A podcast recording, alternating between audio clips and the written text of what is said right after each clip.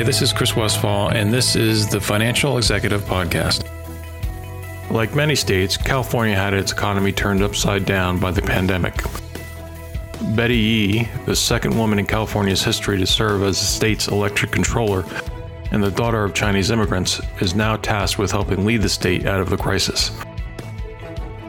In this episode of the podcast, we highlight Controller Yee as part of our forward thinking live discussion series sponsored by Robert Half Protiviti, with a session hosted by FEI's Financial Accounting Fellow, Jasmine Gamboa. Good morning, or good afternoon, depending on where you're joining us from today. I'm Dave Araldi, Managing Director for our Strategic Account and Government Industry Practice. I'd like to welcome you to FEI's Forward Thinking series and today's session on California's path to recovery. Robert Half and Protiviti, which is a wholly owned subsidiary of Robert Half, are proud to be sponsors of the year long Forward Thinking series. As providers of talent and consulting solutions, our goals are to help all companies and leaders face the challenges of the future. The role of government has never been more important, and today we'll be hearing from Betty Yee, who is the second woman in California's history to serve as the state's elected controller, and also who is now helping lead the state out of the economic crisis caused by the pandemic. As you listen in, we hope you garner key takeaways as to how and why funds are spent in the public and private sectors and what is expected to be the new norm. Please enjoy today's discussion. Thank you. Over to you, Jasmine. Thanks, Dave. Hi, everyone. Welcome to our forward thinking session on One State's Path to Recovery. I'm Jasmine Gamboa, and I'm the Professional Accounting Fellow for FEI. Today, we're speaking with Betty Yee, California State Controller. Ms. Yee is California's 32nd state controller and was elected in November of 2014. Prior to serving as controller, she was on the California Board of Equalization for two terms and was previously chief deputy director for budget at the California Department of Finance. She is a graduate of UC Berkeley and has a master's of public administration from Golden Gate University. Thank you so much for joining us. Yee. To start, I thought it'd be great to hear a little bit about you in your own words. Could you please share some of your background and your path to the state controller role? Sure, Jasmine. Thank you. Thank you for having me. And please call me Betty. I think it will make it more conversational. Um, I'm happy to be here, and I think as we all think about you know the path uh, that we've traveled in terms of how we've all um, really ended up in the space of really what I like to fondly call being in the accountability business. Uh, it really uh, does stem from my personal journey. I uh, grew up as a daughter of immigrants, and uh, I was uh, essentially um, the uh, person who kept the books for my family's laundry and dry cleaning business. And so that was my first foray into uh, finance. But professionally, I really became an expert in local government finance, um, oddly enough, uh, during a time when we also experienced a pandemic. And it was in the 1980s during the HIV AIDS crisis. I was serving on a public uh, county public health commission and looking at how public resources were stretched at that time to really not be able to accommodate uh, all that we needed to do uh, during the HIV/AIDS crisis, and that just honed my uh, experience in terms of state and local finance. began to learn the state budget process, also very immersed in tax policy, which then um, ultimately had me serving in senior staff roles in fiscal policy in, in the California State Legislature. I did serve as a former state budget director under a previous gubernatorial administration, but I think uh, the common theme throughout all of this is how do we look at um, really providing uh, the highest level of accountability and transparency with respect to our public dollars. And uh, it is something that I uh, take very seriously, and obviously is uh, the hallmark of my of my tenure as the California State Controller. Great, thank you. I always find it very insightful to hear about how leaders get to where they are now. So thank you for elaborating on that. You mentioned that you spent a lot of your life in California, as as have I. So, how has growing up in California impacted your role as controller and helped shape your perspective? Uh, uh, thank you. Uh, I am a native of California. I am a first generation American. Um, as I said, a daughter of immigrants from China. And, you know, that perspective has always uh, had me keep believing that California is a place of opportunity. And uh, as the CFO of the fifth largest economy of the world, I take pretty seriously, you know, when we are faced with challenges and vulnerabilities uh, with our economy here in California. And we've seen, you know, those challenges and vulnerabilities brought into sharper focus during this COVID 19 uh, pandemic. And so I believe our work ahead is really about how we rebuild our economy uh, and an economy that works for everyone. Um, you know, even before the pandemic, um, one third of our state's workforce uh, was only making $15 an hour or less. And many of those uh, who were earning that much were holding college degrees. Uh, many are from communities of color, and many are women. And so I think about just how do we sustain an economy when uh, that is really a pretty uh, broad foundation of what the economy is. So I think our objective and uh, my perspective about what needs to happen going forward is to um, create quality jobs, expand small business opportunities, uh, building on worker resilience, uh, so that when we're faced with job disruptions for whatever reason, whether it be a pandemic or just the fact that jobs are much more t- maybe temporary or short term in nature, that all workers are able to earn a livelihood and that allows them and their families to thrive and live here in California and that they're not living in working poverty. And I also think uh, one thing to mention about California, I think because of our tremendous diversity, we really are home to a tremendous amount of talent, uh, including our immigrant workforce, uh, regardless of their legal status, who contributes significantly to our economy. Thank you. Yes, it's always interesting to hear how your surroundings can impact your perspective and outlook both personally and professionally. I, I, too actually am the daughter of immigrants from Mexico, and I think that diversity is part of what makes our state so great. So I appreciate exactly. you sharing all of that. Uh, before we move on, Shivani, can you take us through our first polling question? Do you have business operations located in California? Yes or no? Please remember, in order for your response to be recorded, you must hit the submit button in the lower right hand corner. We'll give you a couple seconds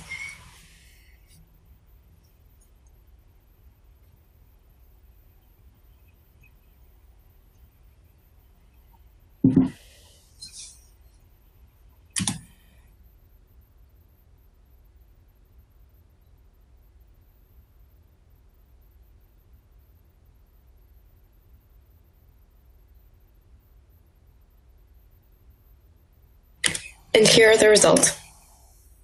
Thanks, Shivani. So it looks like we have almost split right down the middle. Um, so it was interesting to see the mix of attendees we have.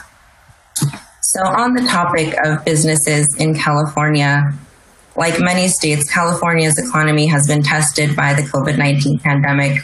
In what ways do you think the crisis impacts all states in the same way?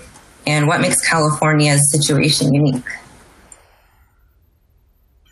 Thank you for that question. Um, you know, I think in the early months of the pandemic, uh, we saw really um, economic damage uh, was really pretty um, across the board. Uh, the global nature of the pandemic um, spared no economic sector and, frankly, spared no state. And so I think uh, we found all states uh, had uh, impacts with respect to uh, their tax revenues plummeting. that's true for states and local governments.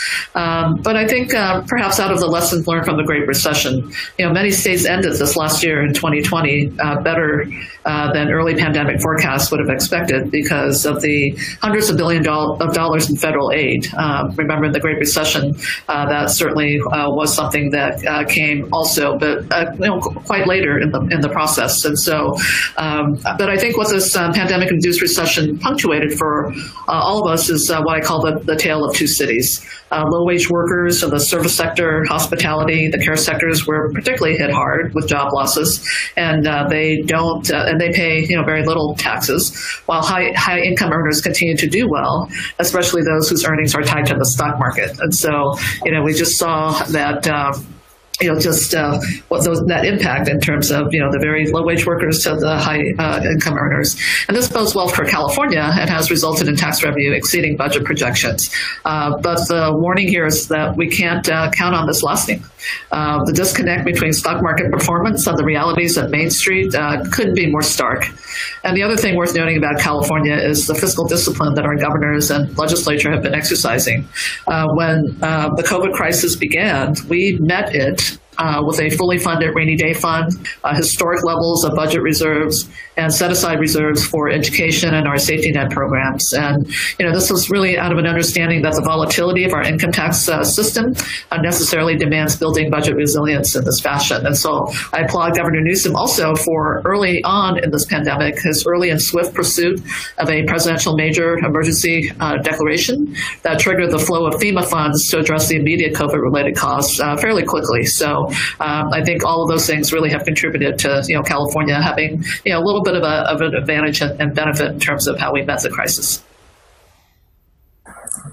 Great. It was certainly a, a, very difficult period, but it is interesting to hear how you've drawn on historic events like the Great Depression and drawn on the prosperity that, that followed. With the rollout of vaccines and lower hospitalization rates we've been seeing, I think people are starting to feel cautiously optimistic. And on that note, how do you think the progress made towards getting greater numbers of California's population vaccinated will impact the economy? Well, there absolutely is an impact, and I believe we're uh, already seeing that. Um, in California, our economy is slowly reopening. Our schools, the same. Um, possible because the vaccines offer not just a measure of health and safety, but uh, a big dose of what you just mentioned, Jasmine, that is of hope and optimism. Uh, we saw this week the findings of a Federal Reserve survey that the economy was rebounding in late February, uh, particularly after the dark winter of the pandemic and in anticipation of vaccines becoming more widely available uh, through early April. And it was really buoyed by the stepped up rollout of the COVID vaccines, but also uh, the new uh, round of stimulus payments and assistance for small businesses as well. Um, you know, those two factors, vaccines, the uh, historic amounts of relief and assistance.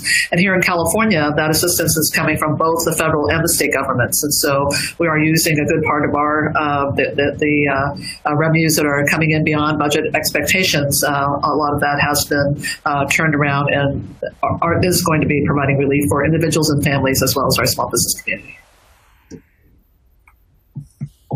That's great to hear, and I appreciate you highlighting everything that the state's been doing.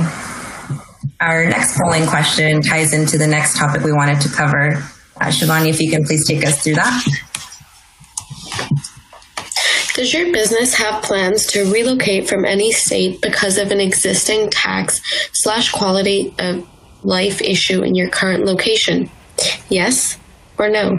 Please remember, in order for your response to be recorded, you must hit the submit button that is located in the lower right hand corner. Thank you, and we will give you a couple more seconds to answer this question.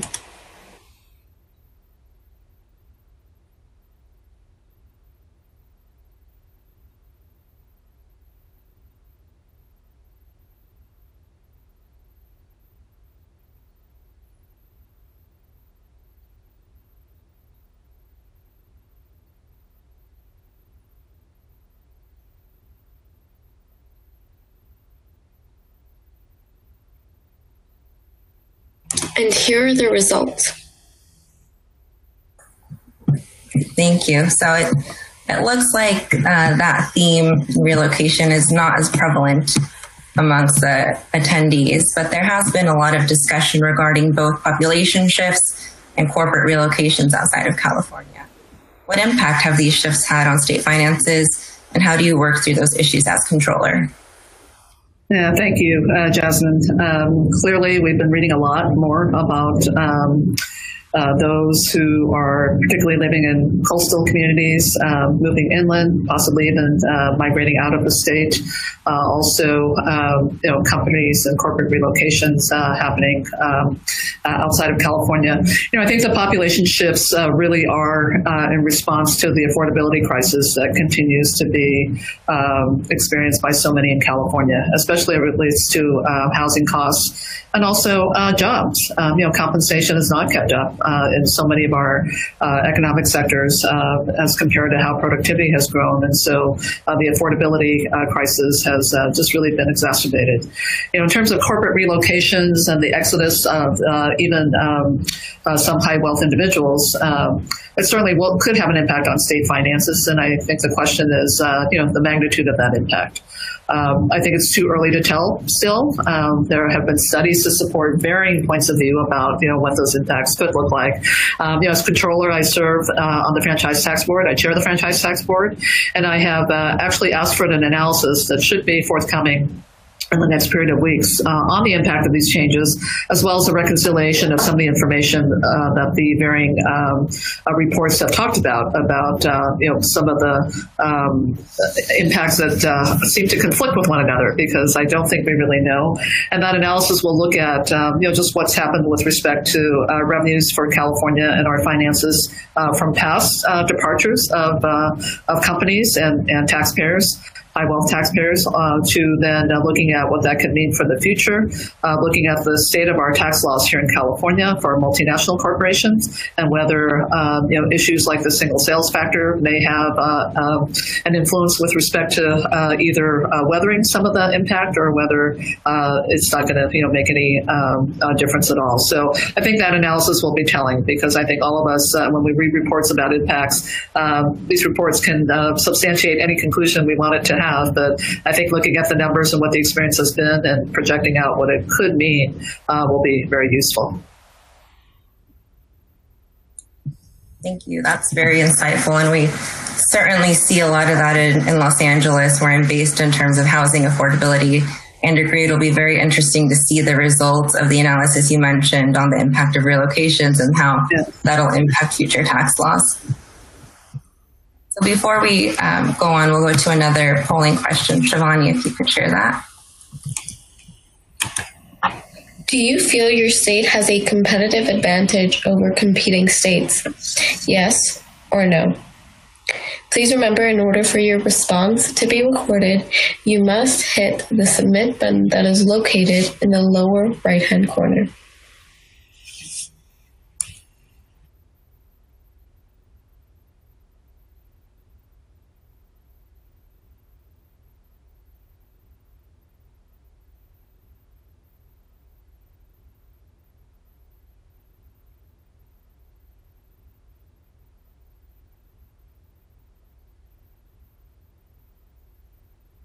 And here are the results.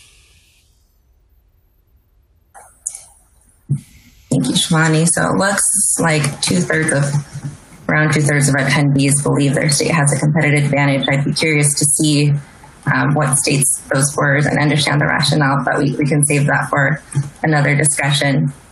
Um, moving on, your role interacts with the private sector on a regular basis in your opinion, what are some of the common misconceptions about state government finance that the private sector may have? And also, what lessons do you think that California can learn from the private sector?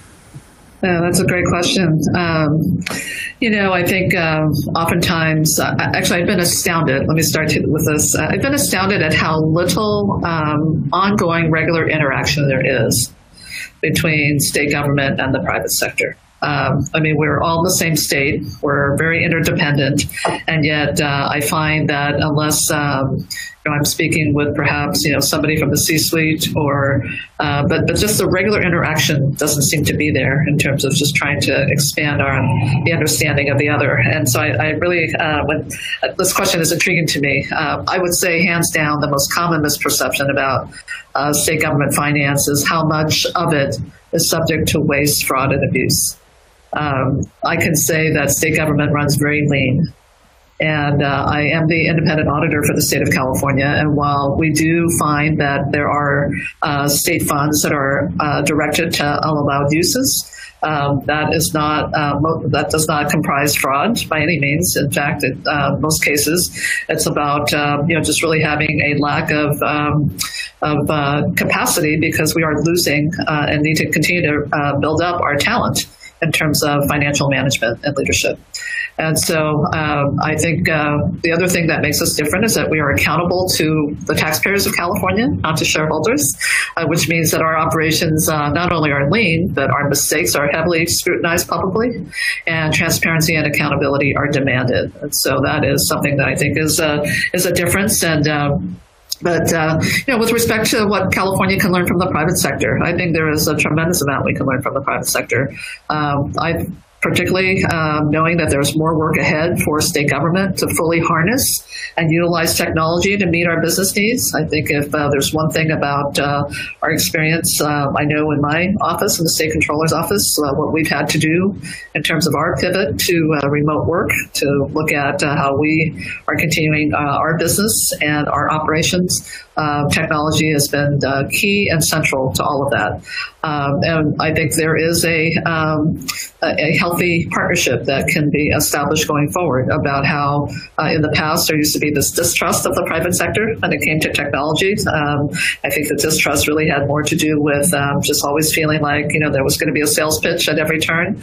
Uh, when now really um, I think our own uh, ability to uh, serve uh, the people of California uh, really has to rest on the ability to bring these tools into play and know that we are uh, delivering in the most efficient and effective way possible. Thank you. That that is a little surprising to hear. I would have expected there to be more interaction between the public and, and private sector. I think most attendees are in the private sector, so I'm sure they appreciate you clarifying a lot of those misconceptions.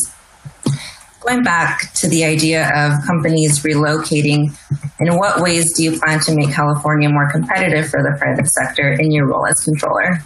Yeah, thank you. Um, you know, as um, as the controller, I actually serve on a um, on dozens of different boards and commissions uh, that have jurisdiction over tax policy, uh, public pensions, environmental policy, uh, crime victims compensation, affordable housing, and more. So I have a pretty broad uh, policy portfolio.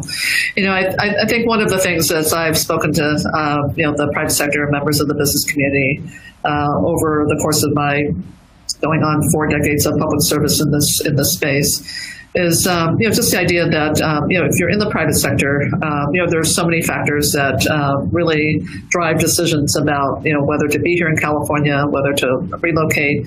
But I think the whole concept of certainty is something that um, really gets uh, little attention you know, I don't know how anybody uh, is can be in business when there is not a sense of certainty about uh, what they may be facing, whether it be taxes, whether it be regulations, uh, whether it be other types of mandates. Um, you know, all these things really uh, help to, um, you know, with business planning and certainly looking at um, you know, what the future of companies uh, may look like in, in, California. But I also think there's an expectation that as a government that we uh, sustain our investments in things like education, um, and um, I think more and more now, particularly with this pandemic. And I did recently finish my service on the Governor's Future of Work Commission. And uh, to me, uh, one of the major takeaways from that effort was um, the need to look at addressing what I call more of the work adjacent issues, um, the uh, issues such as housing and healthcare and childcare, um, you know, and their affordability, uh, which has the potential of driving away or stunting you know, the full development of talent uh, that both the private and the public sectors rely on uh, here in California. And so I think, um, you know, just policies that are conducive to certainly um, making this a place where people can afford to be, uh, where we can continue to make investments so that there is a uh, ready and talented workforce uh, that companies can rely on, and also where we can provide some certainty with respect to uh, just uh, you know just what the rules of the game are in terms of doing business here in California. And I think uh, as as companies leave the state, those are things that are provided that are attractive that companies look at when they make their decisions about whether to stay or leave. Those all sound like great tangible ideas, in particular the concept of certainty that you mentioned. It's also helpful to hear that affordability and consideration of that for a talented workforce is a top priority, along with the fact that there's certainly other draws to staying in California, including the weather, diversity, and having you know, every type of cuisine you could imagine available to you. Absolutely.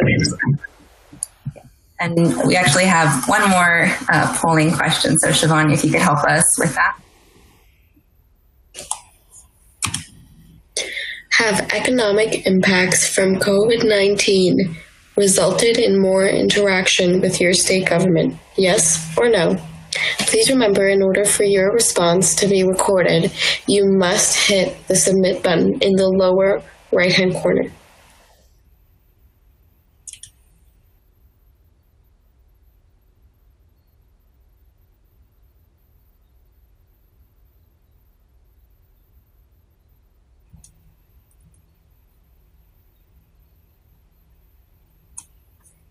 And here are the results. Thank you. So it looks like we're split right down the middle there. And on another note, uh, standing up to and eradicating discrimination, racism, and other forms of injustice have been top priority for individuals and organizations over the last year. What steps have you seen or do you believe would be helpful for the private sector to take in helping society address some of these challenges? Yeah, thank you. Uh, first, let me just say um, I've really been moved by um, business leaders and companies speaking out against racial injustice uh, because their voices matter. and um, I, I, do just want to inject a personal note, uh, particularly with the more recent attention focus on um, uh, hate and um, you know, acts of violence against the uh, Asian Pacific Islander community. I've been um, I was just very taken by the um, numbers of uh, communities, companies, um, just really um, uh, almost a, a, global universal response to standing up with our community. And that really um, just makes a difference in terms of how we feel supported. Uh, but I think speaking out is um, a first step to what I hope can be um, something that every leader uh, considers in terms of how to address the current inequities, perhaps starting within their own company or within their own organization. Um, and doing it in a bold way that not only embraces a more diverse workforce, but provide an inclusive and equitable experience for uh, all of the, the workers of, of, of, the team. You know, I think um, I've been doing a lot of reading, and I, I um, when the Black Lives Matter protests were elevating last spring, uh, I um, really felt compelled to do a lot of uh, reading about the history of Black America. And it's clear that the current inequities, um, not just for that community, but for so many of our communities, are the manifestation of centuries old exclusion, exclusionary policies. And so, as I think about you know, how to address um, these inequities, you know, they do have to be addressed deliberately, uh, intentionally, um, albeit you know still urgently uh, in a manner that uh, has to be accountable and transparent. Um, in other words, I think uh, we're all expected to walk the talk and mean it, um, you know, today and uh, and every day. And uh, I'll just say that you know we find ourselves at this time now where um, there's so much that's taking our attention in different directions, right? So first and foremost, just trying to uh, stay healthy and safe. Uh, that uh, ensuring that for our loved ones and certainly for our team members, but also as I think about um, this recession and just how many livelihoods have been, you know, essentially destroyed and uh, what that's going to mean in terms of our work uh, rebuilding this economy together. Uh, looking at uh, this uh, uh, growing outcry for racial and economic justice and equity, and then here in California, we also are dealing with the challenges of already climate change. Uh, there's been no part of the state that's, that's been spared from uh, wildfires. It's become a year round event, and uh, I think we're going to see more uh, challenges as it relates to uh, the warming of our planet. And I mentioned those four things because I think um, within each of those, um, this whole issue about uh, racial justice and equity has a has a lane in each of these in each of these four areas. And you know, we saw the disproportionate impacts of COVID on our communities of color. Uh, we are seeing that the recession has hit our service sector industries and our hospitality industries. The majority of the workers are of whom are uh, are uh, from communities of color, uh, and, and women, and, and frankly, you know, low-income Californians.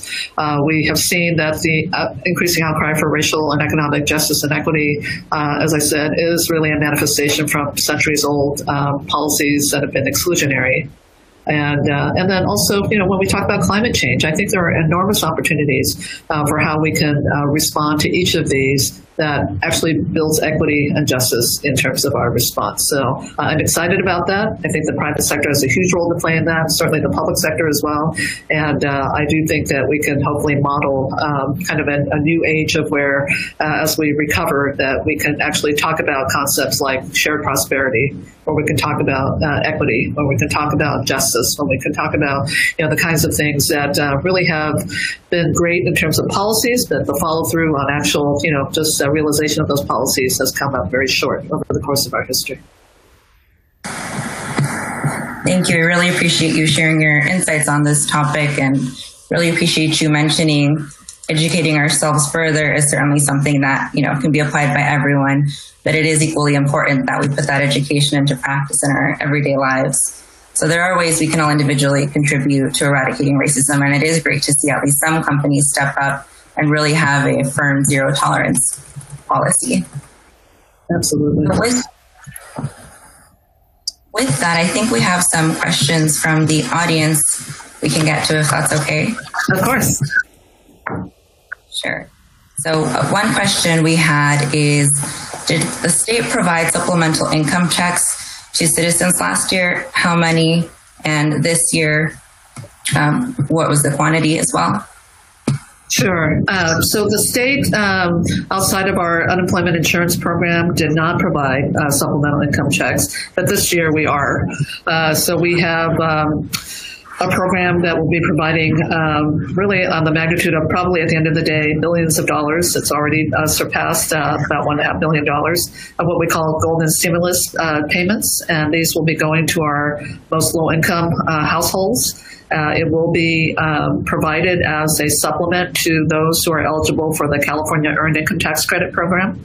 And uh, we know that uh, that is uh, the, the population that we want to uh, address and target. And uh, so um, we actually enacted this program as we were waiting for the new federal relief bill to, to be signed, just so Californians had some expectation that there would be some assistance forthcoming. So that is really the, the, the big piece of our, of our stimulus and, and assistance payment, supplemental payment.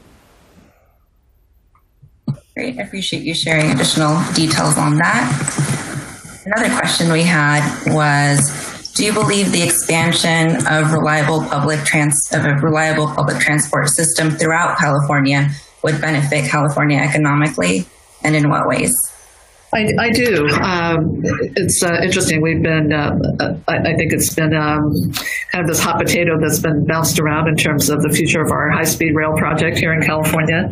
Uh, but more importantly, uh, the uh, opportunities that that uh, rail system could open up with respect to other you know, transit services and certainly economic opportunities as well.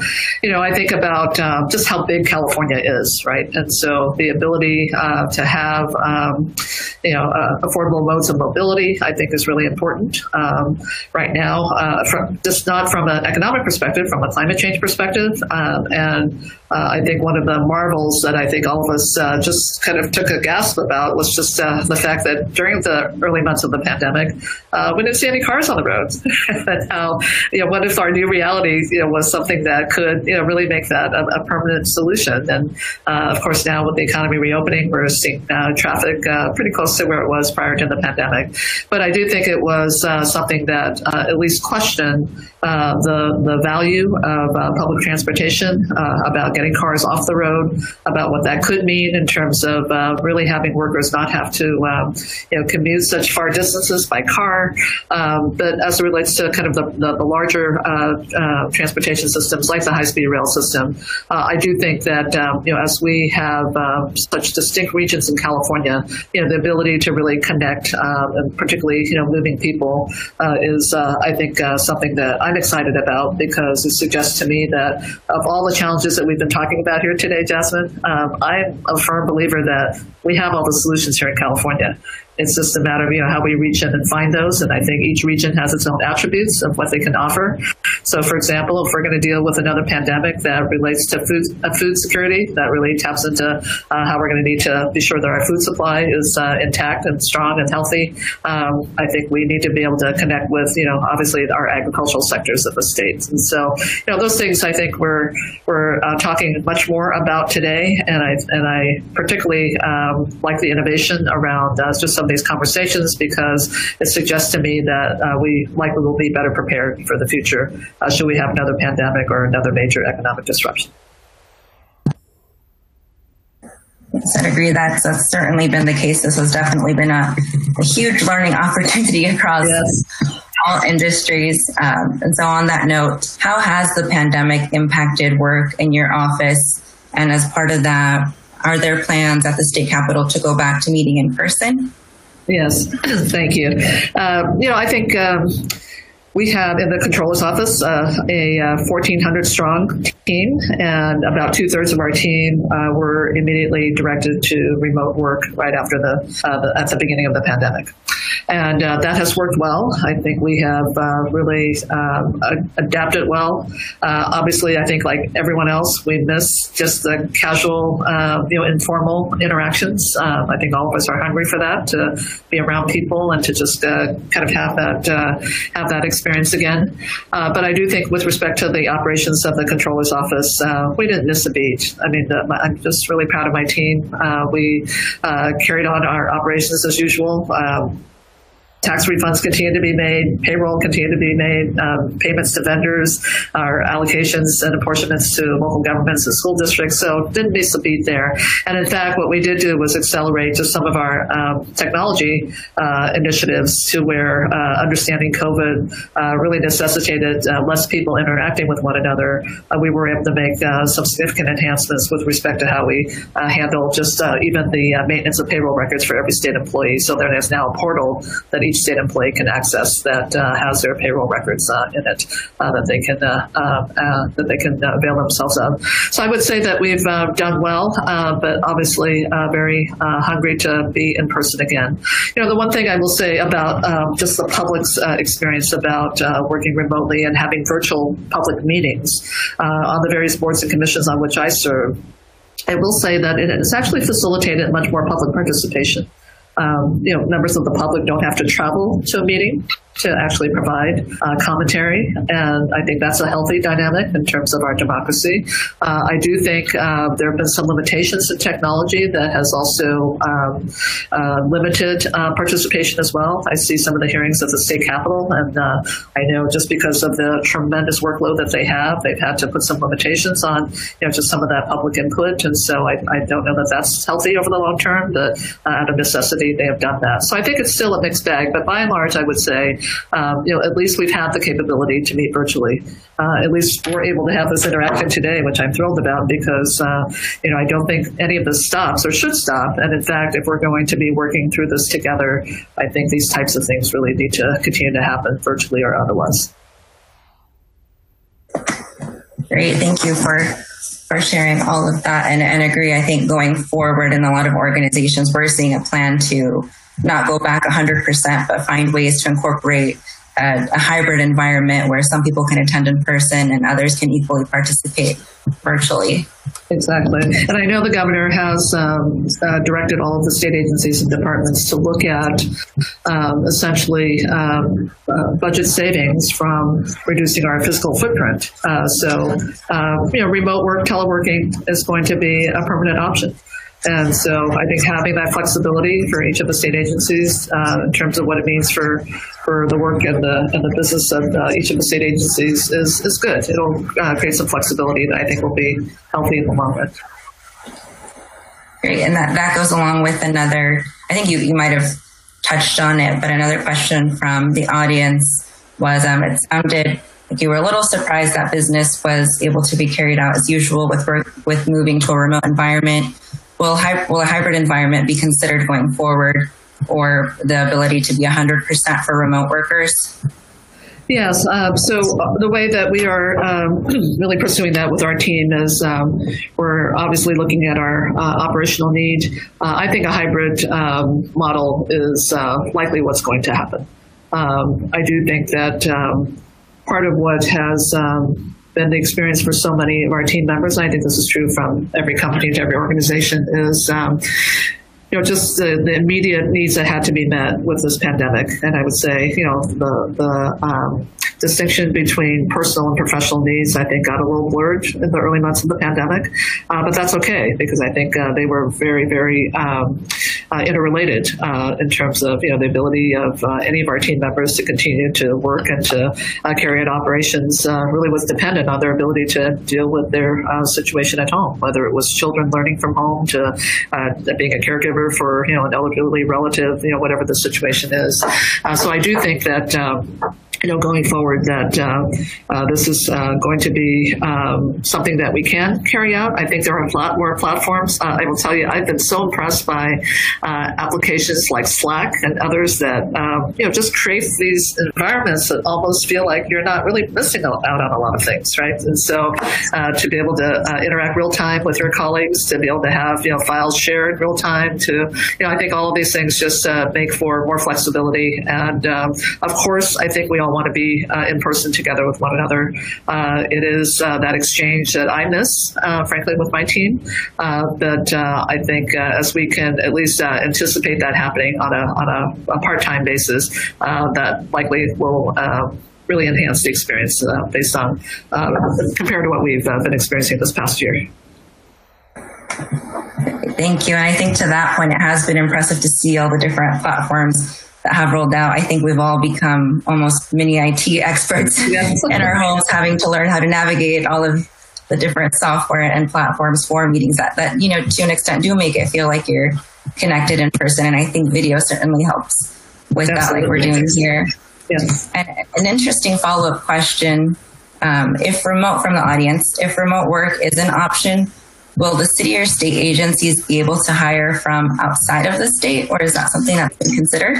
Yes, uh, it's a question that has come up. Um, you know, I think one of the benefits could be, you know, just the expansion of our talent pool, right? And so um, it is something that has come up quite a bit, uh, especially as we're uh, looking for um, talent that uh, may not be um, readily available in California. Uh, so I do. Th- so it's under consideration. Obviously, a lot of implications in terms of what that means. Um, you know, just from a uh, from the personal uh, at the personal level of each uh, individual hire. Um, you know, tax implications, you know, just uh, a lot of considerations around, you know, residency issues. Um, I think for the state, um, there'll be issues around, you know, how you deal with uh, particularly some liability issues? Um, you know, how do you look at, um, uh, I mean, the practical effects of, you know, in the potentially time zone issues and, you know, how that all works for people. Uh, but I, I, think let's just get a, really probably uh, be something that I would say the private sector is going to be informing the public sector about how that uh, can work. Uh, this is happening already in so much of the public sector, private sector that uh, I certainly want to learn more about uh, what's possible for the for the public sector and whether that is a, a feasible option in terms of how we expand our talent. Yes, def- definitely agree with that, and it'll be interesting to see how remote working enables people to take positions you know they never dreamed of right. being able to apply for due to having to relocate. So exactly. I, I, think that opens up a ton of opportunity. Um, another audience submitted question was, what are some of the tangible goals you have for the state's economy during your time as controller? Yeah, so um, I think um, in terms of tangible goals, I would say um, really looking at, um, and, and, unfortunately my term will end at the end of next year, but uh, I really do hope that we get a, a, handle on our housing situation here in California. You know, when I think about our economy here in California, so much of it is dependent on um, the availability of affordable housing. And it used to be affordable housing had to do with income levels, but it's much more than that now, uh, particularly given the high cost of, of, of uh, just being here in California and how um, the demand for housing has not kept up. I mean, the, the production of housing has not kept up with the demand. Uh, there have been all kinds of um, uh, proposals to look at how we can increase that uh, demand. Uh, but what I would like to see uh, eventually, and it is something I'm working on, is uh, how do we streamline our housing um, processes at the state so that um, you know, we actually can have developers who interface with the state and our over a dozen you know, state agencies that are involved in housing approvals, um, over half a dozen different housing finance uh, programs. Uh, we can be more efficient with respect to not adding to the delay and then obviously the costs of uh, building housing. And I think that's something that I uh, I'm confident that between now and the end of next year we will make some uh, particular headway on. I think also with respect to the economy, um, I would like to see a lot more robust conversation happen and actually uh, some proposals put into place um, as we uh, recover from this uh, recession that really speaks to job quality you know, what happened after the Great Recession uh, in 2008, uh, when uh, we were recovering from that, was that we did create a lot of jobs in California, uh, but many of them were in the low wage service sector. And so I would like to have an emphasis be on job quality rather than on job quantity, uh, so that we can look at uh, what it means for um, those for workers who can have the ability to earn a livelihood that allows them to sustain uh, you know themselves and their families here in California. And obviously, as I mentioned earlier on, we have to come to grips with the uh, cost drivers in our lives, uh, particularly as it relates to healthcare, uh, as it relates to housing, obviously, which was just talked about, but also uh, things like childcare, all the other work enabling kinds of programs that uh, really do add costs to the pocketbooks of, of families in California. Thank you. We, we do have another audience question related to um, affordable housing. So the question is Can you expand on the rationale for the state looking at some high cost communities to provide moderate to low income housing through RHNA allocations? Yeah, uh, first of all, I think the RHNA allocations are, I mean, they're always so ambitious. Um, and I don't know that the tools that we have are necessarily uh, going to um, you know, uh, meet the goals that are expressed um, in in the, uh, the RHNA goals.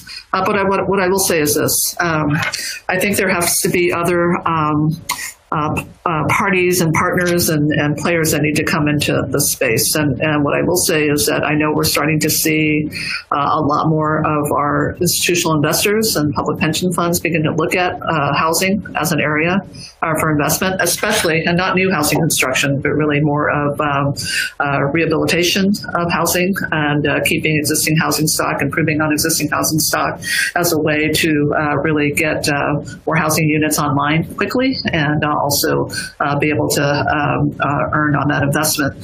Uh, so I do think there needs to be you know other players brought to bear on this. Um, you know, I for, for California, I think we need to uh, be looking at housing much more smartly. And I think the RHNA goals um, don't quite do that in terms of uh, looking at demographic changes, looking at housing preferences, uh, looking at geographic locations that uh, at least suggest to me, uh, I mean, who would have known that Fresno would become the hot housing market during this pandemic, right? So, you know, when you look at all these changes, I'm not sure that what we've outlined in terms of our goals through the RHNA process is actually what we're going to end up, you know, really seeing as the um, as as where uh, our housing stock ultimately will will will be uh, built. the other thing I will say is this too. Um, I think with all of the measures we've seen on the ballot in California over rent control, um, that uh, we can't forget that, um, you know, just a little under it's around in the mid 40s. About 45% of Californians are renters.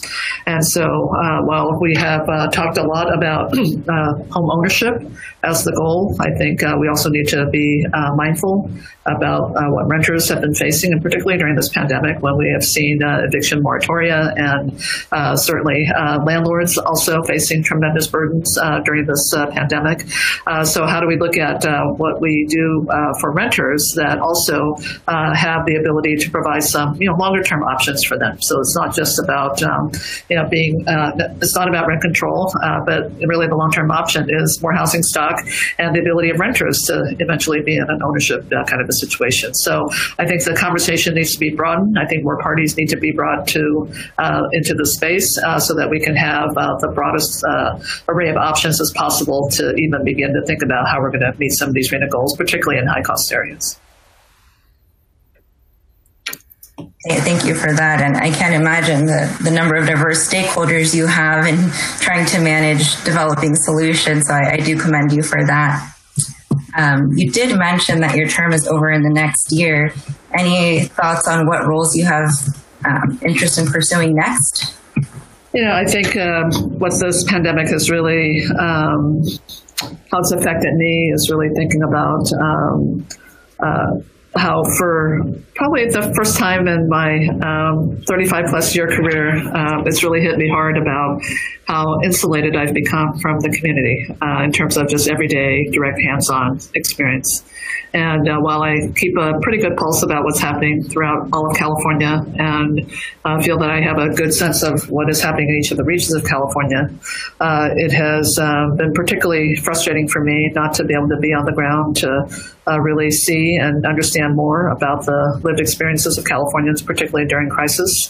And, uh, and that helps, I think, obviously, with how we direct our public resources. Uh, it also helps with respect to how we can help uh, those uh, who have been affected the most uh, be able to uh, rebuild and to build resiliency, uh, resilience in their communities going forward. So the work that I feel like I am destined to do after I my term is up is going to be about you know how we look at you know uplifting those communities. Um, and one of the areas I've been very very focused on is in small business development, looking at particularly in our communities of color, looking looking at how we can uh, restore and uh, just uh, shore up and bolster our um, community development financial institutions and minority depository uh, um, uh, institutions so that we can uh, have those uh, be right there in the communities that have been so severely affected. They can service those communities and uh, also help to uh, maybe build even some workforce initiatives around how we have more people from those communities be interested in careers in finance. So it's been a passion of mine, and I think that is whatever I do next will have that as a cornerstone. Great. Well, hopefully you have a chance to focus more on that and you'll have a, a ton to offer in that area with all of the great experience you've gained over the years. And we have uh, one more audience question. And uh, that is, what are your thoughts and ideas for addressing the growing homelessness problems across California? Yeah, no, it's a, it is a um, it is uh, one that has uh, obviously been um, not just concentrated in particular areas now, but as a statewide crisis. And, um, you know, some of it I think has to do with really, uh, first and foremost, understanding how much more complex this issue has become you know, that we're not talking about uh, necessarily the chronically homeless as we had been in the past, but that uh, really because of the affordability crisis we have here in California, uh, the complexion of who is housing insecure and who are homeless uh, has really changed uh, over time. And what I would say is this: uh, we talked a little bit about really having an emphasis on renters, and I think that's that's key because we want to keep those numbers of those who are who become homeless um, at a minimum. We want to just not have any more, you know, add to the ranks of those who are uh, living uh, without uh, um, uh, uh, housing security. Um, you know, I think um, some of the models that I've seen that have really worked well really require broad community input, broad community participation, broad community engagement. And I'm just going to um, uh, just just uh, point out a program that I particularly have grown fond of, and uh, it is uh, what the Bakersfield Homeless Center has been doing here in California.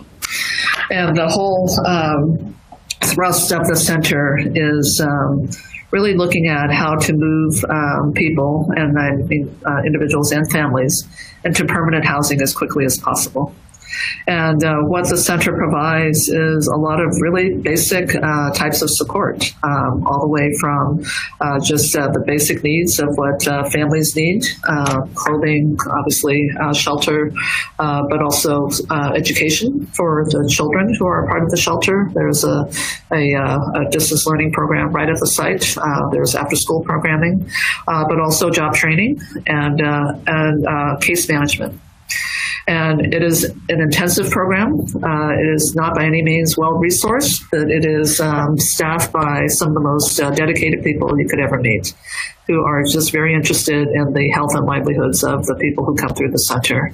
And why I particularly like what the center does is because um, some of the partnerships they've been able to establish in the community are with property managers of, of uh, apartments, of, uh, of, housing units, uh, with the county, um, with uh, so many of the uh, employers in the area, uh, to actually look at essentially um, taking a chance on some of the families that have been a part of their center. And because they provide ongoing case management, um, it really does um, alleviate a burden for so many who are uh, wanting to um, possibly take a risk at uh, renting, you know, to these families. Uh, and uh, it has been a model that has worked, I think, very well. Um, that uh, these, uh, when you can have that support along with um, shelter uh, that is permanent, um, I think that is uh, what needs to happen. And it could be uh, provided in so many different ways. I don't think that it's all necessarily about moving people into housing as you and I know housing, Jasmine, but it can be in very uh, innovative ways as well. And so I would just encourage you to check out the Bakersfield Homeless Center website, the, the amazing work that they do, the partnerships they've been able to establish, and, uh, and the fact that now uh, many of those whom they have assisted are now back at the center, volunteering, or even uh, now uh, working as case managers to help uh, others who have been in their shoes, uh, who have uh, unfortunately fallen into their shoes at this moment.